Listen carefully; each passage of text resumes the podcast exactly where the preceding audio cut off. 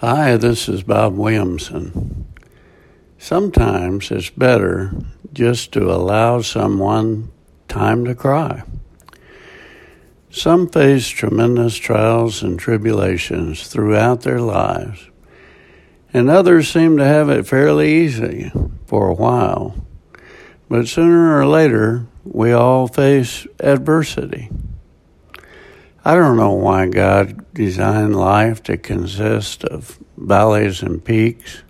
I quit asking. These days, I just focus on getting through the dark valleys and on to the next sunny peak.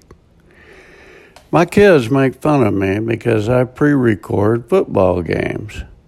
If the team I love wins, I watch the pre-recorded game. Otherwise, I delete it unwatched and spare myself the angst of watching my team perform poorly and go down in flames.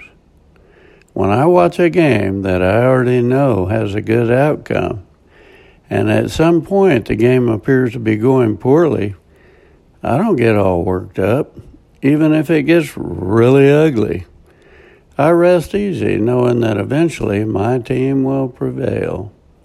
To me, it is a much more enjoyable way to watch a game.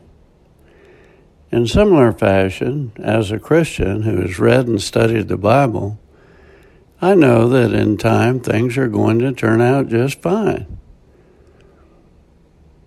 If we follow the logic above, we shouldn't worry. But almost everyone worries, which accomplishes nothing positive.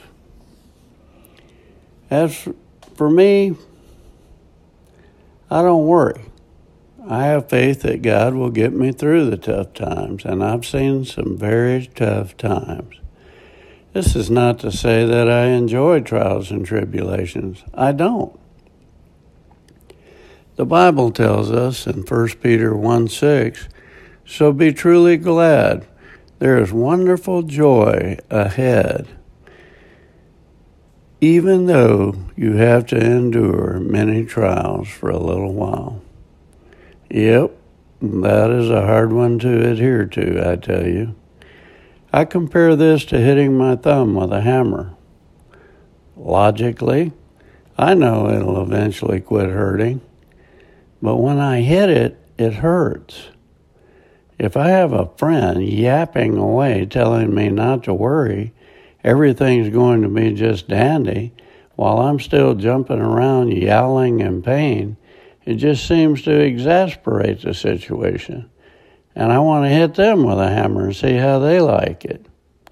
Sometimes it's better just to allow someone time to cry. We want to help those who are going through trials, and it takes some discernment to do so.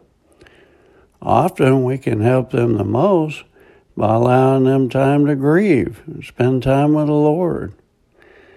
Other times, especially if they are not that close to the Lord or don't even know Him, we need to offer encouragement and reassurance and let them know that the Lord wants them to draw close during that time of trouble, and in order for Him to comfort them. So often folks reject God, blame Him for all their problems, develop bitterness towards Him and all of His creation. They turn to drugs, alcohol, sex outside of marriage, overeating, and other satanic traps in their quest for relief. As one might imagine, those activities just make things worse. I've often talked about how the Bible teaches that the members of Christ's church should help others and that we need to witness to them. Well, this is a great opportunity for you to do both. We all know people who are suffering from something. Bless them by sharing the good news of what's in store for them internally.